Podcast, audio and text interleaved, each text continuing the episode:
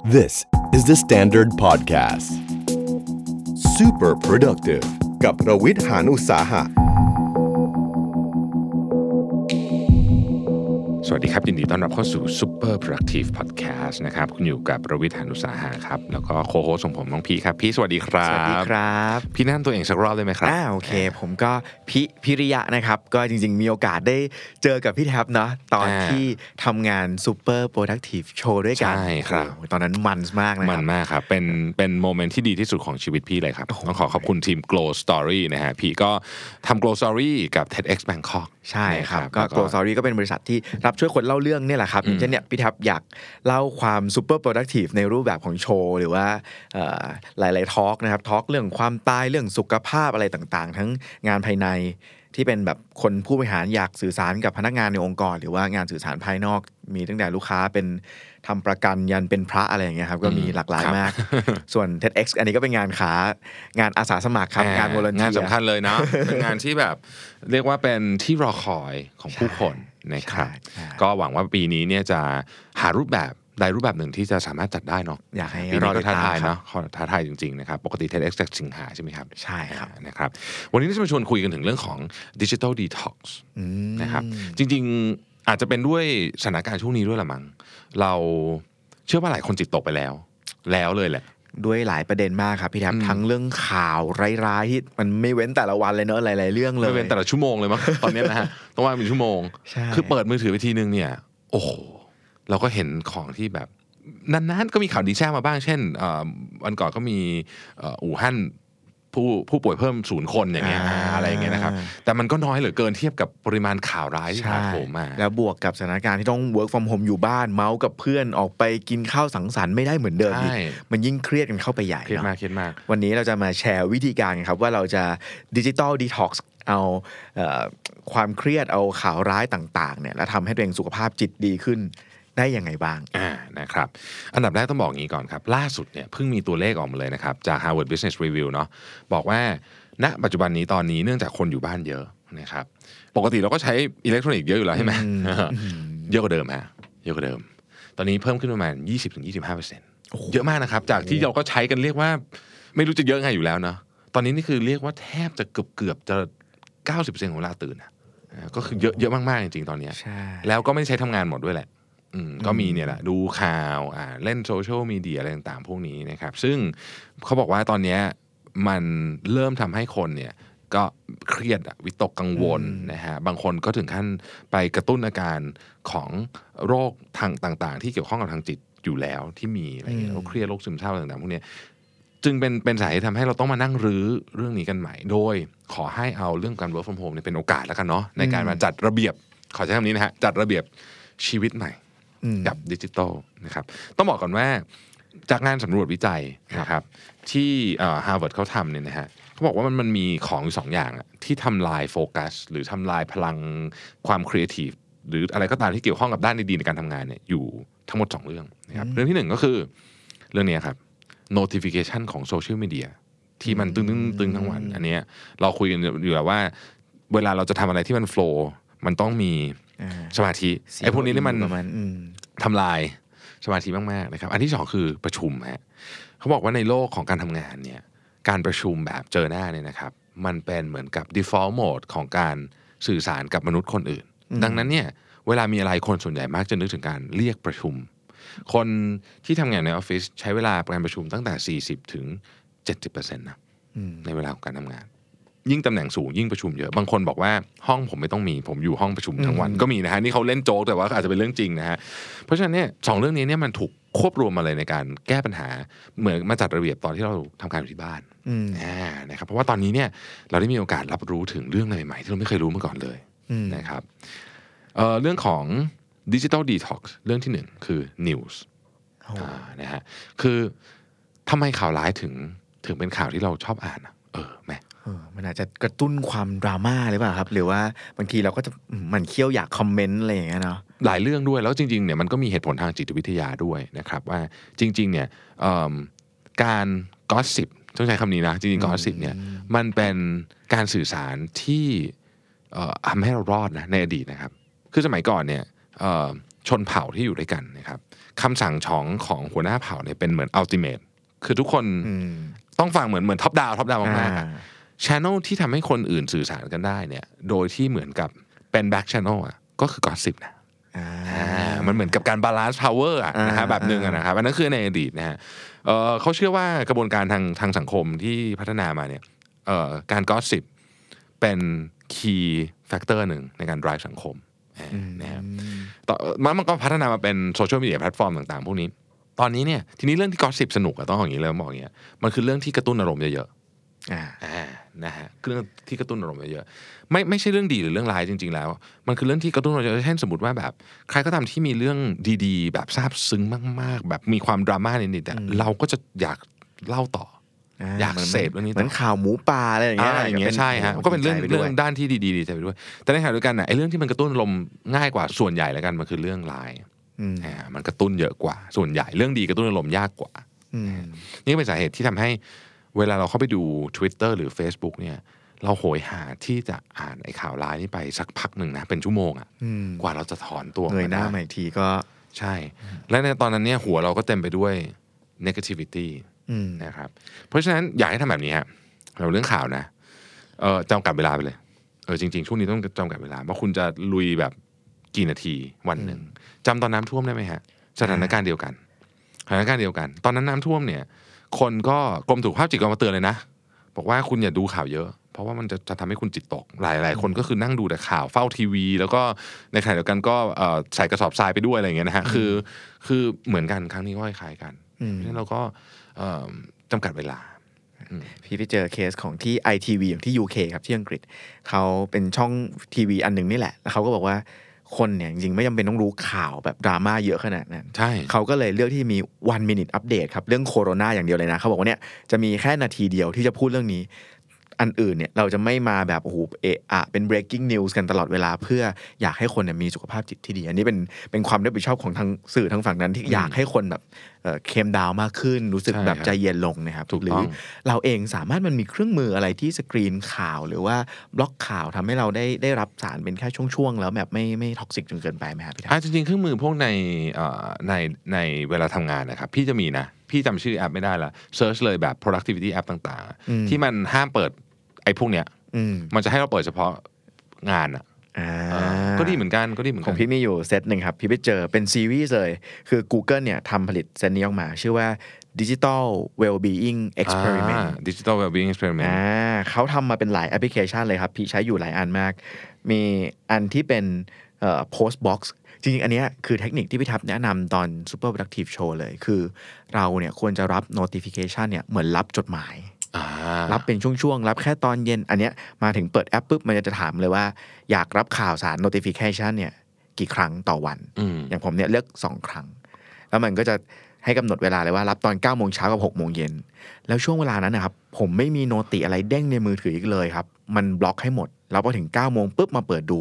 มันก็จะวิชวลไลซ์ให้ชัดเจนเลยว่าเฮ้ยไลน์มีกี่อัน อันไหนดีมากอะอันเดี๋ยวไหนไปโหลดเลยน้อยโอ้อันนี้ดีมากครับ ก็ทำให้เราไม่ distract แล้วก็ได้โฟกัส ถ้าเกิดอยากใช้จริง ๆ มาเปิดมันก็จะขึ้นให้หรืออีกอันหนึ่งอันนี้อาจจะ extreme หน่อยนะครับ ชื่อแอปว่า Desert Island เขาบอกว่าแอปเนี่ยจำลองการติดเกาะอืมแล้วถ้าเกิดเราติดเกาะแล้วเลือกเครื่องมือก็คือแอปพลิเคชันเนี่ยได้แค่ 7 อัน เพราะฉะนั้นมันจะให้เลือกเลือกแอปพลิเคชันทั้งจากทั้งมือถือเลยนะครับ เรามีเป็นร้อยๆแอปเนี่ยเลือกได้แค่ 7 แอปเท่านั้นและแอปอื่นเนี่ยจะใช้งานไม่ได้เลย ตลอดการติดเกาะนี้ โอ้โห เราก็คัดแอปที่มันแบบไม่ productive หรือว่าแอปที่เราจะเล่นเพื่อความบันเทิงเนี่ยไปได้เยอะมากๆเลยอย่างเงี้ยครับอืมอืมเออดีแล้วก็อะมีหลาย ๆ ซีรีส์ที่ทำให้เราเนี่ยสามารถช่วยเหมือนดีท็อกซ์ตัวเองจากจากการ addict มือถืออะไรต่าง ๆ เนี่ยครับได้ดี Google มาก Digital Wellbeing Experiment ใช่อ่าเดี๋ยวต้องไปลองเล่นดูอ่าดีฮะเอ้ย notification มาวันละครั้งดีนะเออดีดีดีดีไปใช้ได้ หรือมีอีกดีอันหนึ่งอันนี้เป็นสำหรับ desktop ครับ ชื่อเว็บ ง่ายมากครับ search ได้เลย ชื่อว่า do nothing for two minutes ดูเข้าไปสัก two minutes พิมพ์อันนี้เข้าไปนะครับ มาถึงปุ๊บ มันจะขึ้นคำเนี่ยครับว่า do nothing for two minutes แล้วก็มีนาฬิกาที่จับเวลา 2 นาทีครับ ให้เรานั่งเฉยแล้ว background เนี่ยมันจะเป็นรูปทะเลครับ แล้วก็มีเสียงมาเลยนะ มีเสียง auto เลยนะ ความสนุกของมันก็คือ แค่เราเลื่อนเมาส์แค่คลิกเดียวนะครับ ผมแตะ cursor นิดเดียวเนี่ย มันจะเด้งเวลากลับมา 2 นาทีใหม่อืม เราต้องห้ามแตะห้ามพิมพ์ห้ามทำอะไรเลยนะครับ แล้วก็นั่งดูทะเลกับได้ยินเสียงคลื่นอ่านิ่งๆแค่สองนาทีผมพบว่าโอ้โหเวลาสองนาทีกับการอยู่นิ่งๆเนี่ยมันทำให้เราได้แบบกลับมารีเฟล็กกับตัวเองได้มาอยู่นิ่งๆ พักสมองได้ดีมาก อันนี้ดีมากครับแนะนำให้ใช้ดูอ่าโอเคดู nothing for two minutes นะครับเนาะอันที่หนึ่งก็คือเรื่องของการรับทุกอย่างอะมากเกินไปอืมนะมากเกินไปเอออยากจะแนะนำว่าถ้าไม่ไหวจริงๆนะครับลบแอปทิ้งซะ จริง ๆ ดีมากช่วงที่พี่ทำ super productive อะพี่ลบแอปทิ้งเลยนะแล้วก็เออดีชีวิตดีช่วงนั้นนะฮะก็อาจจะต้องเอากลับมาใช้อีกนะฮะเรื่องที่สองนะครับที่อยากจะคุยเรื่องของเอ่อเรียกว่าเรื่องของ digital detox เนี่ยก็คือเรื่องที่เราพูดกันอยู่บ่อยมากก็คือเรื่องของการทำสมาธินะครับ mindfulness เราก็ยังคงจะอยากจะคุยเรื่องนี้อีกอะว่า meditation เนี่ยมันไม่ใช่สำหรับผู้ปฏิบัติธรรม หรือว่าแบบเอ่อคนพ่อแม่เราหรืออะไรแบบนี้นะฮะจริง ๆ มันเป็นเครื่องมือที่เอ่อ งานวิจัยชิ้นนี้เนี่ยทำโดยอาจารย์ชื่อเอมมาสปาตานะครับเป็นอาจารย์อยู่ที่สแตนฟอร์ดนะครับเป็นคนเขียน The Happiness Track ด้วยนะฮะคือเขาบอกเลยว่าการนั่งสมาธิเนี่ยช่วย 2 เรื่องมากคือหนึ่งคือความจำนะครับสองก็คือเรื่องของ attention ซึ่งเป็นสองเรื่องที่สำคัญที่สุดในการทำงานนะฮะเอ่อช่วยชนิดที่ว่า 30 นาทีต่อวันเนี่ยนะครับอาจจะหมายถึงเขาเขาพูดเป็นตัวเลขในนี้เลยนะ ว่าแบบ ในที่สุดแล้วเนี่ยรายได้ของคุณอาจจะแตกต่างจากเพื่อนคุณได้เป็นเท่าตัวจากการนั่งสมาธิแค่ 30 นาทีต่อวันนะแต่ทำอย่างต่อเนื่องนะครับเอิ่มทำไมถึงเป็นอย่างนั้น เขาบอกว่ามันเป็นการฝึกระบบประสาทของเรา การนั่งสมาธิเนี่ยคือการฝึกคล้ายๆกับไปฟิตเนสนะฮะฝึกระบบประสาทของเราเหมือนกล้ามเนื้อร่างกายไปเรายกเวทนั่งสมาธิเนี่ยฝึกระบบประสาท ฝึกระบบประสาทเพื่อทำอะไร เพื่อที่จะไปทำให้มันสงบแม้จะถูกกดดัน ก็คือ เรื่องเครียดต่างๆ ในแต่ละวันเนี่ยคนทั่ว ๆ ไปที่ไม่ได้ฝึกสมาธิมาเนี่ยก็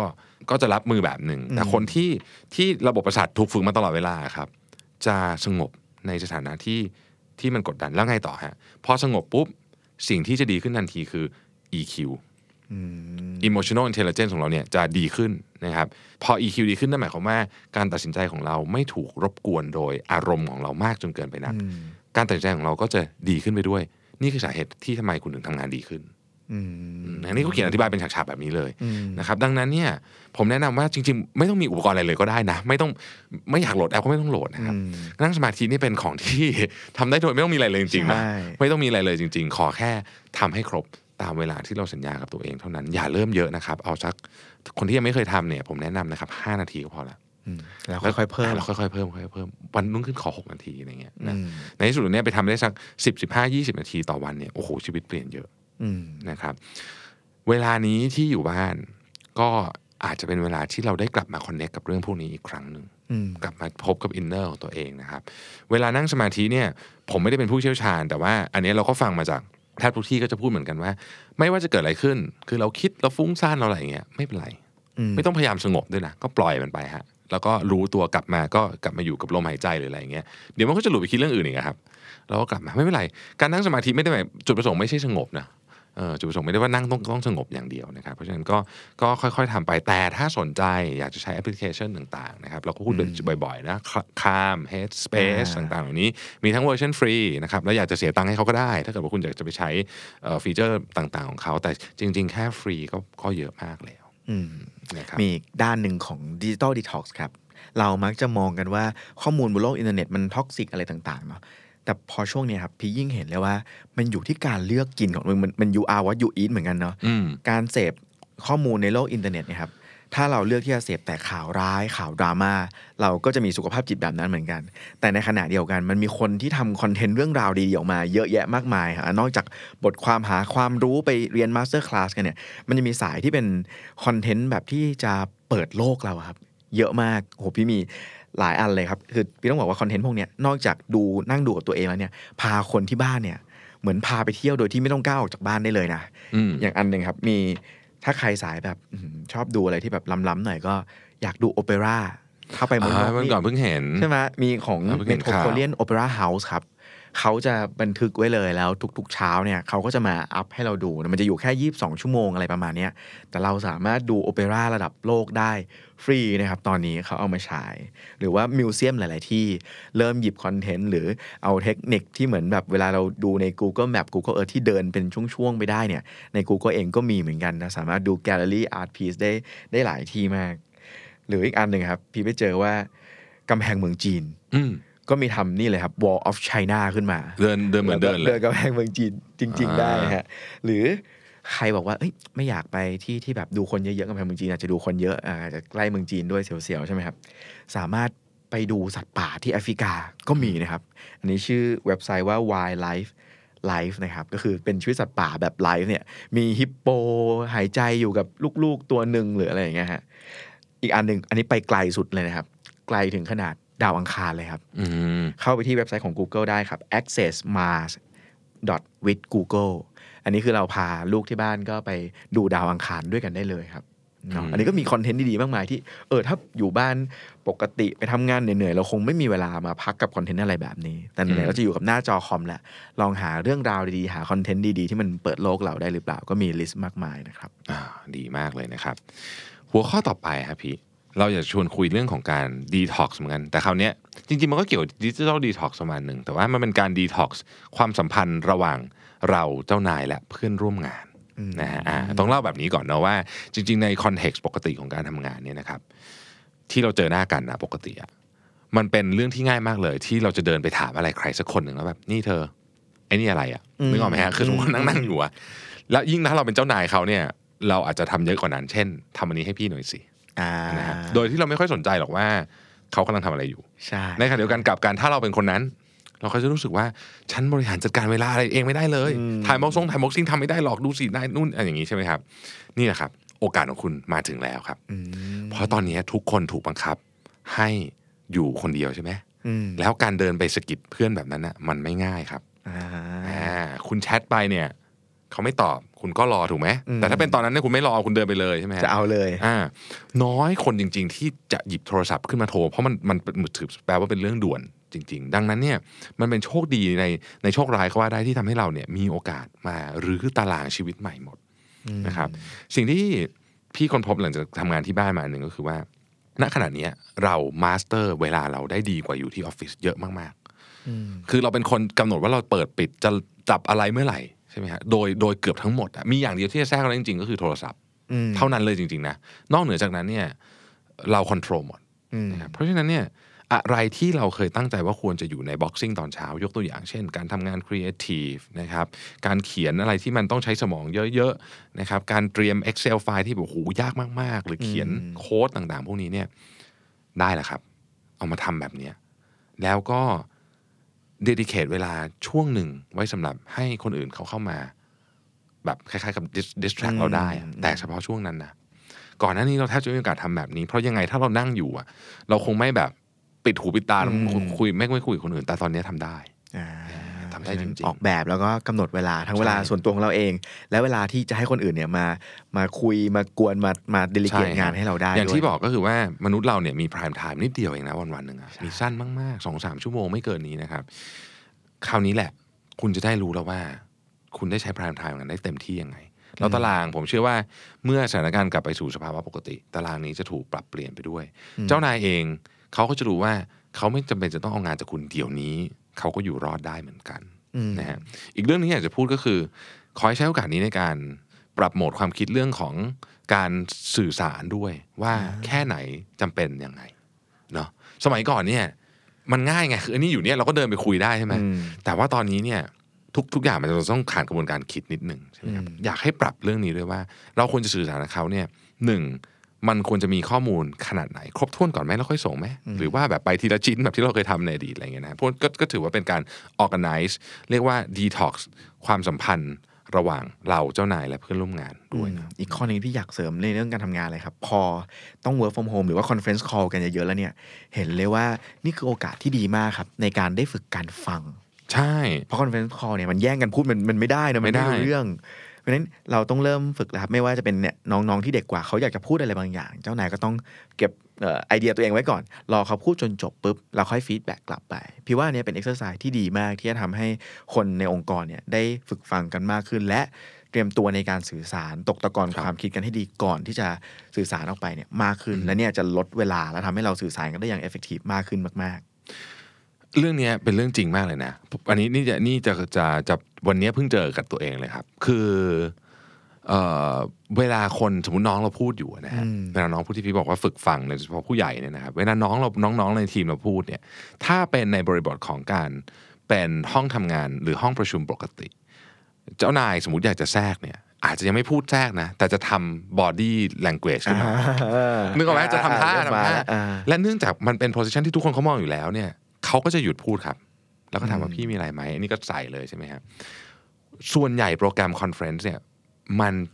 ซึ่งมันกลับกับคือพูดง่ายๆคือ ในห้องประชุมที่เป็น physical เนี่ย หัวหน้าที่นั่งอยู่หัวโต๊ะอะเป็นเป็นรูปใหญ่สุดเสมออืมแต่ในโปรแกรม conference ครับคนที่พูดอยู่จะได้พื้นที่เยอะที่สุดในหน้าจอเพราะฉะนั้นบางทีหัวหน้าแม้จะทำท่าอยากจะพูดก็พูดเพราะไม่มีใครเห็นไงอืมแล้วคนพูดส่วนใหญ่เขาก็ไม่ได้ดูเขาไม่ได้ดูจริงๆนะเวลาเวลาเราพูดเนี่ยเราก็อาจจะไม่ได้ดูคนทั้ง เจ็ดแปดคนที่อยู่ในห้อง e-meet พร้อมกันนะครับอืมจึงเป็นโอกาสที่ดีมากในการฝึกฟังจริงอ่าๆแล้วรู้สึกว่าไม่รู้ตอนนี้เริ่มติดใจ ว่าการ conference call ที่ทุกคนต่างคนพูดให้จบเรื่องตัวเองก่อนเนี่ยเฮ้ยมัน work กว่าอะอืมเออมันเหมือนแบบมันมันมันเร็วกว่าเออมันเร็วกว่า อีกอันหนึ่งที่พี่เริ่มเห็นแล้วครับ คือ แต่ก่อนในห้องประชุมบางทีก็จะมีคนสองคนเนอะที่เงียบตลอดการประชุมเลยครับอืมแต่พอเป็นคอนเฟ e รนซ์คอลครับ อย่างทีมพี่เนี้ยจะเริ่มมีแล้วว่าเฮ้ย เราจะเกลี่ยให้แต่ละคนเนี่ยได้แชร์ไอเดียอย่างเท่า ๆกันเนี่ยยังไงเพราะเราเห็นหน้าเขาอยู่มันแต่เห็นเขาชัดเงียบเลยตลอดเลยมันเห็นอืมชัดมากอืมเราก็จะพยายามเกลี่ยแล้วเพราะฉะนั้นพอคนในทีมเริ่มมี mindset เนี่ยครับคนที่หลาย ๆ คนที่อาจจะเป็น introvert เหล่าเนี้ยเขาจะเริ่มปล่อยของออกมาแล้ว เพราะเวลาโยน agenda ไปก่อน list ว่าเราจะคุยอะไรกันบ้างก่อน เขามีเวลาเตรียมตัวถูกต้องหลายๆครั้งพอเราอยู่ที่ออฟฟิศเรานัดประชุมเมื่อไหร่ก็นัดเลย พอคนไม่มีเวลาเตรียมตัวเนี่ยคนประเภทที่คิดปรับปรับได้ถนัดได้เก่งสาย extrovert เนี่ยครับก็จะเฉิดฉายมากในห้องประชุม ทั้งๆที่คนที่เขาพูดไม่เก่ง หรือว่าสื่อสารไม่เก่งตรงนั้น ถ้าไม่มีเวลาเขาไม่ได้ไม่ได้ปล่อยไอเดียออกมา นี่ก็เป็นโอกาสอันดีของคุณเหมือนกัน ถ้ามีเวลาเตรียมตัวแล้ว มีเวลาได้ได้ airtime ในการพูดแล้วเนี่ยก็ใส่ให้เต็มที่นะครับครับเป็นเวลาโชว์ศักยภาพ แล้วเมื่อกี้จำได้ไหมครับตอนแรกที่เราพูดกันมีสองสองเรื่องที่ที่ distract เรามากที่สุดก็คือเรื่องของ notification ต่างๆ จากดิจิทัลเนี่ยอันหนึ่งแต่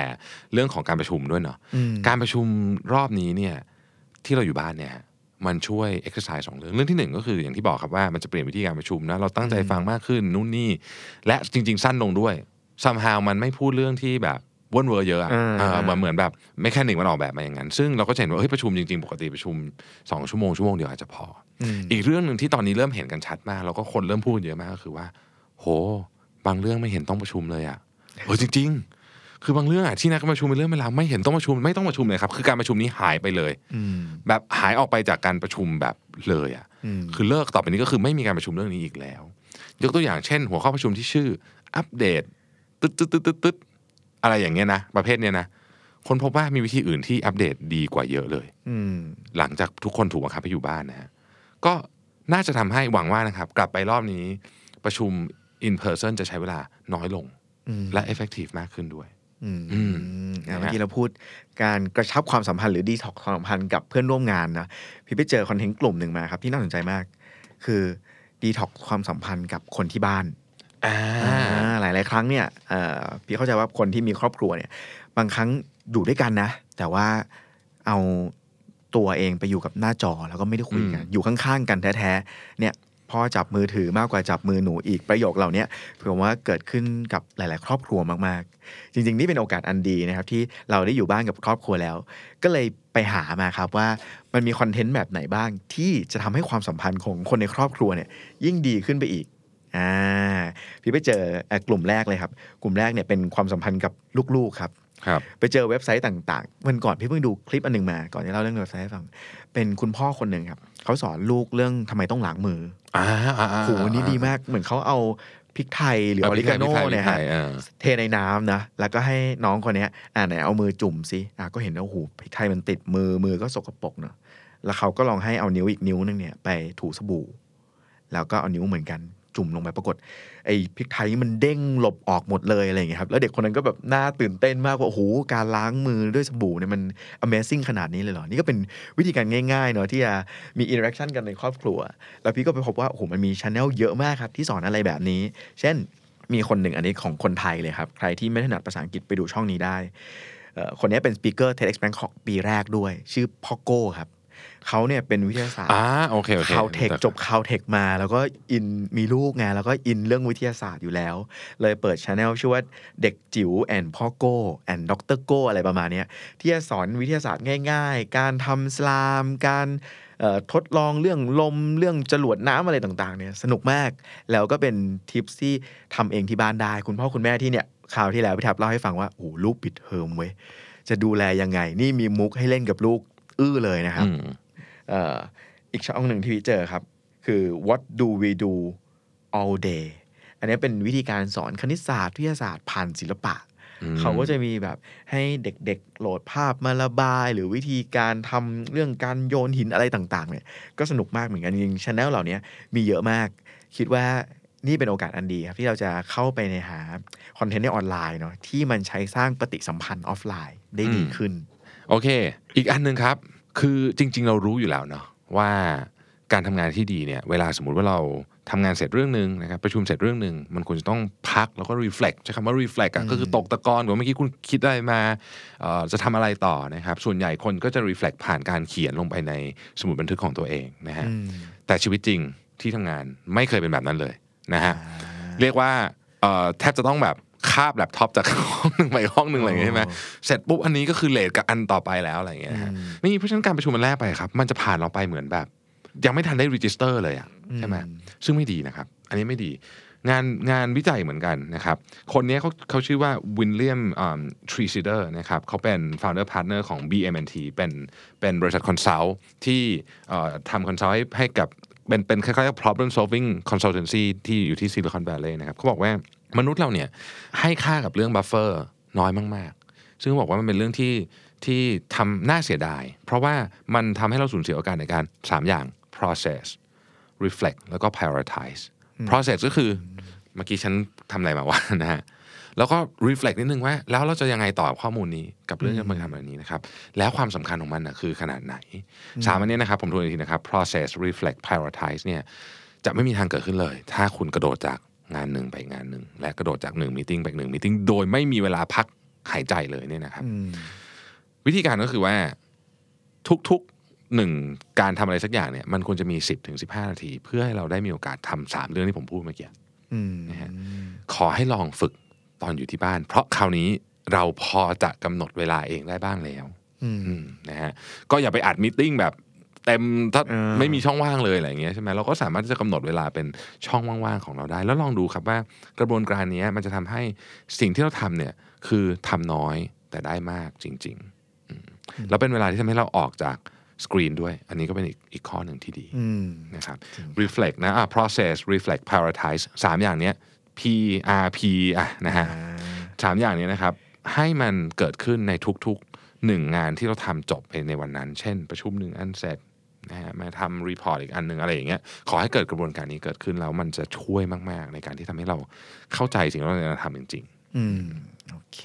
ฮะอะพี่มีทิปสุดท้ายแล้วกันครับ ก็จริง ๆ คุยกันเรื่อง digital detox นะก็จะเห็นว่ามันมีข่าวร้ายอะไรต่างๆเลยครับบางคนเนี่ยอาจจะไม่ใช่แค่ทำงานให้ productive มากขึ้นแต่ว่าสุขภาพจิตแบบย่ำแย่แล้วอะไรเงี้ยครับพี่ว่าก็มีทิปหลายๆหลายๆอันเหมือนกันที่อาจจะเป็นทางออกให้เราได้ อย่างเช่น ก็มีแอป เครื่องมือในการช่วยเหมือนเป็น teleconsulting อย่างเช่น Oocaอะ Ooca ที่เนี่ยน้องๆมหาวิทยาลัยนะครับ ก็ดีมากเลยมี Ooca wall เนี่ย of sharing ที่สามารถจะโทรไปปรึกษาคุณหมอ มีการพูดคุยอะไรต่างๆ ได้ นี่เป็นช่องทางหนึ่งครับ หรือว่ามีทิปอีกอันหนึ่งครับที่เป็นอันนี้ของสถาบันที่เป็นดูแลเรื่องเออสุขภาพจิตของที่อังกฤษครับเขาแนะนำว่าใครที่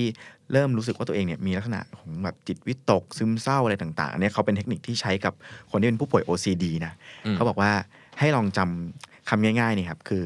Apple ครับ A P P L E เนี่ยแหละครับ Apple เป็นทิปง่ายๆ เวลาที่เราเริ่มเครียดแล้วแล้วเริ่มไม่รู้จะจัดการยังไง Apple เนี่ยย่อมาจาก 5 ตัวด้วยกัน ตัวแรกคือ acknowledge ครับ เริ่มหยุดก่อนเฮ้ยเริ่มสังเกตว่ายอมรับก่อนว่าเฮ้ยฉันเริ่มมีความเครียดแล้วนะ เพราะหลายๆคนปฏิเสธครับเฮ้ยไม่เครียดหรอกทำงานต่อได้เฮ้ยไม่เครียดหรอกไปทำอะไรไปกินเหล้าไปอะไรบางอย่างต่ออะไรเงี้ยครับเน้นอย่างแรกคือให้ acknowledge ก่อน ตัว P ที่ต่อมาก็คือ pause ครับ หลายคนพอ acknowledge ปุ๊บเริ่ม panic เริ่มไปหาข้อมูล เริ่มไประบายใส่ Facebook ต่างๆเนี่ยครับสิ่งที่เขาแนะนำต่อมาคือการ pause คือการหยุดครับนั่งอยู่กับตัวเองนั่งคิดดีๆ ลอง reflect อย่างที่พี่ทับพูดเลยมั้งครับ คือคือเรื่องการ reflection เลยว่ามันเกิดอะไรขึ้นบ้างปัญหาของเรามันคืออะไรต่างๆ เหล่านี้นะครับ อันที่ 3 คือตัว P ตัวที่ 2นะคือ pull back คือพอเรารู้ว่าปัญหาคืออะไรแล้วเนี่ย เริ่มดึงตัวเองออกมาจากปัญหาครับ เริ่มถอยมาเฮ้ยเราเครียดเรื่องงานเนี่ยอะทำไมถึงเครียดเรื่องงานล่ะอ๋อลองแยกปัญหาเป็นส่วนๆได้ไหมมันมีอะไรที่เราทำได้ อะไรที่อยู่เหนือการควบคุมของเราบ้าง อืมใช่ อีกอันหนึ่งครับ อันนี้เป็นปรัชญาชีวิตมากคือ let go ครับนี่ตัว L เนาะ Let บาง go เรื่องที่รู้ว่า แก้ไขไม่ได้ ก็แค่ต้องปล่อยไปเท่านั้นเอง อย่างเช่นช่วงเนี้ยมันมีเรื่องที่เราควบคุมไม่ได้อยู่เยอะมาก เรื่องเศรษฐกิจเรื่องไม่มีคนเรื่อง partner โน่นนี่ต่างๆเนี่ยหลายๆครั้งมันทำอะไรไม่ได้นอกจาก let go จริงๆเนาะก็อยากให้รู้ว่ามี option นี้อยู่อยู่ด้วยนะครับและสุดท้ายครับพี่ชอบข้อนี้มากๆคือตัว E ซึ่งมันคือ explore the moment ครับมเขาบอกว่าหลายๆคนเนี่ยลืมออกไป explore สิ่งที่เราเจออยู่ในปัจจุบันนะครับ เช่น ณณเดี๋ยวนี้เลยณนะปัจจุบันเลย เช่นอืมเราได้กลิ่นอะไรอยู่บ้างตอนที่เรานั่งอยู่ที่บ้าน อ่า อยู่ที่บ้านมันดูเหมือนเครียดมันดูมันไม่ได้เจอคนนะแต่เราอาจจะเห็นแสงธรรมชาติที่ตกลงมาในห้องนอนเราอีกครั้งหนึ่งก็ได้หลังจากที่เรากลับบ้านดึกมาตลอด เราอาจจะได้เริ่ม explore ว่าเฮ้ยบ้านเรามันมีเสียงนกร้องตอนเช้าด้วยนะบางคนไม่ได้ยินเสียงนกร้องตอนเช้ามานานแล้วอะไรเงี้ยครับการ explore เนี่ยก็ทำให้เราได้อยู่กับปัจจุบันขณะด้วยการใช้ภาษาต่างๆอย่างเต็มที่อีกครั้งหนึ่งอืม เนาะอันนี้ก็เป็น APPLE นะครับที่หยิบไปใช้กันได้ acknowledge pause pull back let go แล้วก็ explore นะครับโอ้โดยเฉพาะข้อ explore the moment นี่ขอแนะนำไปเอ่อฟังพอดแคสต์ของนิ้วกลมนะฮะแนวนี้เลยนะครับนะอ่านกบินนกบินนะฮะเอ่ออะไรอย่างเงี้ยนะครับ นิ้วกลมสามารถเห็นนกบินแล้วก็เขียนบทความความยาว5หน้าได้นะฮะเก่งมากนะครับขอตบมือให้อันนี้อันนี้แซวๆเล่นนะครับแซวเล่นนะฮะแต่แต่ชอบนะพอดแคสต์พอดแคสต์ความสุขโดยสังเกตความสุขโดยสังเกตเนี่ยเป็นคือฟังเสียงแล้วแบบ ต้องใจเย็นอะอืมคือเสียงเขาจะแบบ ไม่ไม่ได้พูดเร็วแบบเราสองคนไงไม่ไม่เลยเขาจะแบบใช่ใช่ใช่อืมดีดีดีนะวันก่อนเจอยังแซวเรื่องนี้อยู่เลยนะครับอะสรุปนะครับ ก็ตอนนี้เนี่ยทุกคนก็รู้สึกว่าสถานการณ์มันใช้คำว่าอะไรเดียกรูมี่เหรอ มันแบบอืมหมุกหมุกขมุกขมัวหมอหม่นมากอะหมอหมนหมอหมนนะฮะก็คือชอบคำพูดของนายกเอ่อเยอรมันมากเลย คือมันมันซีเรียสนะอย่าอย่าอย่าอย่าคิดมันไม่ซีเรียสแต่ว่ามันมีทางออกอื มมันมีทางออก ผมผมคิดว่านี่คือ สิ่งที่น่าจะเป็นบทสรุปของวันนี้ได้ ก่อนจะจากกันอยากฝากหนังสือเล่มหนึ่งเพิ่งอ่านมาชอบมากเลยโอ้อืมเล่มแปลไทยกำลังจะออกอาทิตย์หน้า แต่ว่าเล่มนี้เป็นเป็นแล้วก็เพิ่งได้มีโอกาสมาอ่านภาษาอังกฤษเมื่อไม่นานวันนี้ครับ มันชื่อว่า don't sweat small stuff นะก็คืออย่าอย่าไปเสียอารมณ์กับเรื่องเล็กๆ แล้วก็วงเล็บข้างล่างว่า and it's all small stuff คือเรื่องทุกเรื่องบนโลกเนี้ยเป็นเรื่องเล็กทั้งหมดต้องไม่อ่านดูดีมาก เป็นหนังสือที่แบบ อ่านแล้วรู้สึกว่ามุมมองเนี้ยมันช่วยเยอะ แล้วมันเป็นหนังสือที่เหมาะกับช่วงเวลานี้อย่างมากอะอืมอืมเหมาะกับช่วงเวลานี้อย่างมากนะครับ อีกเล่มหนึ่งที่พี่ขอแชร์ด้วยแล้วกันครับ พี่เริ่มไปหยิบอีกครั้งหนึ่งก็คือ factfulness อ่า factfulness เป็นหนังสือที่บิลเกตแนะนำใช่เล่มสีส้มใช่ใช่คือนะเล่มเนี้ยเขาเขามักจะพูดว่าเนี่ยคนเรารู้สึกว่าโลกมันแย่แล้วสิ่งแวดล้อมแย่ลงชีวิตคุณคนทุกคนแย่มากอะไรอย่างเงี้ยครับแต่ว่าเขาหยิบ เรื่องที่เป็นแฟกต์มาพูดเลยครับว่าจริง ๆ แล้วเนี่ยโลกเราเนี่ยมันเติบโตมาแล้วมันก็มีข้อดีของมันนะมันมีเด็กที่ตายตั้งแต่แบบตอนอยู่ในท้องน้อยลงมาก ๆ หรือว่าคนที่มีอาหารบริโภคในโลกเนี่ยก็เยอะมากขึ้นมากอะไรอย่างเงี้ยครับจริง ๆ แล้วท่ามกลางข่าวร้ายมากมายเนี่ยจริง ๆ แล้วมันยังมีความหวังอยู่เนาะขอแค่คุณลองสังเกตกับมันดีๆแล้วดูว่าปัญหาที่มันมีอยู่แหละแน่นอนมันก้าวไปข้างหน้าแต่ปัญหาตามหลังมันก็ยังมี เราจะช่วยๆกันแก้มันยังไงได้บ้าง นะครับ ก็ครับขอให้ทุกคนยังมีความหวังแล้วก็ก้าวเดินต่อไปข้างหน้าไปด้วยกันๆไปด้วยกันนะครับ วันนี้เราสองคนลาไปก่อนนะครับ สวัสดีครับ สวัสดีครับ The Standard Podcast. Eye opening for your ears.